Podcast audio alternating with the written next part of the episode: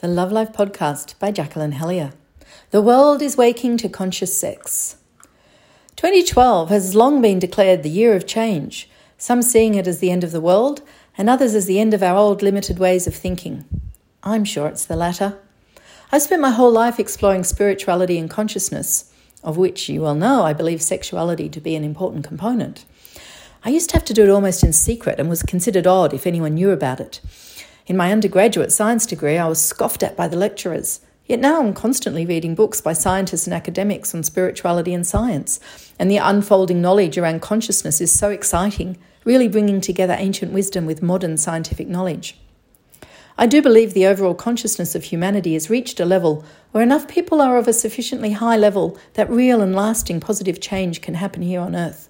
More and more, I notice people coming to me knowing there has to be more to sex, somehow intuiting that sex can be an integral part of a life lived on a higher plane of consciousness.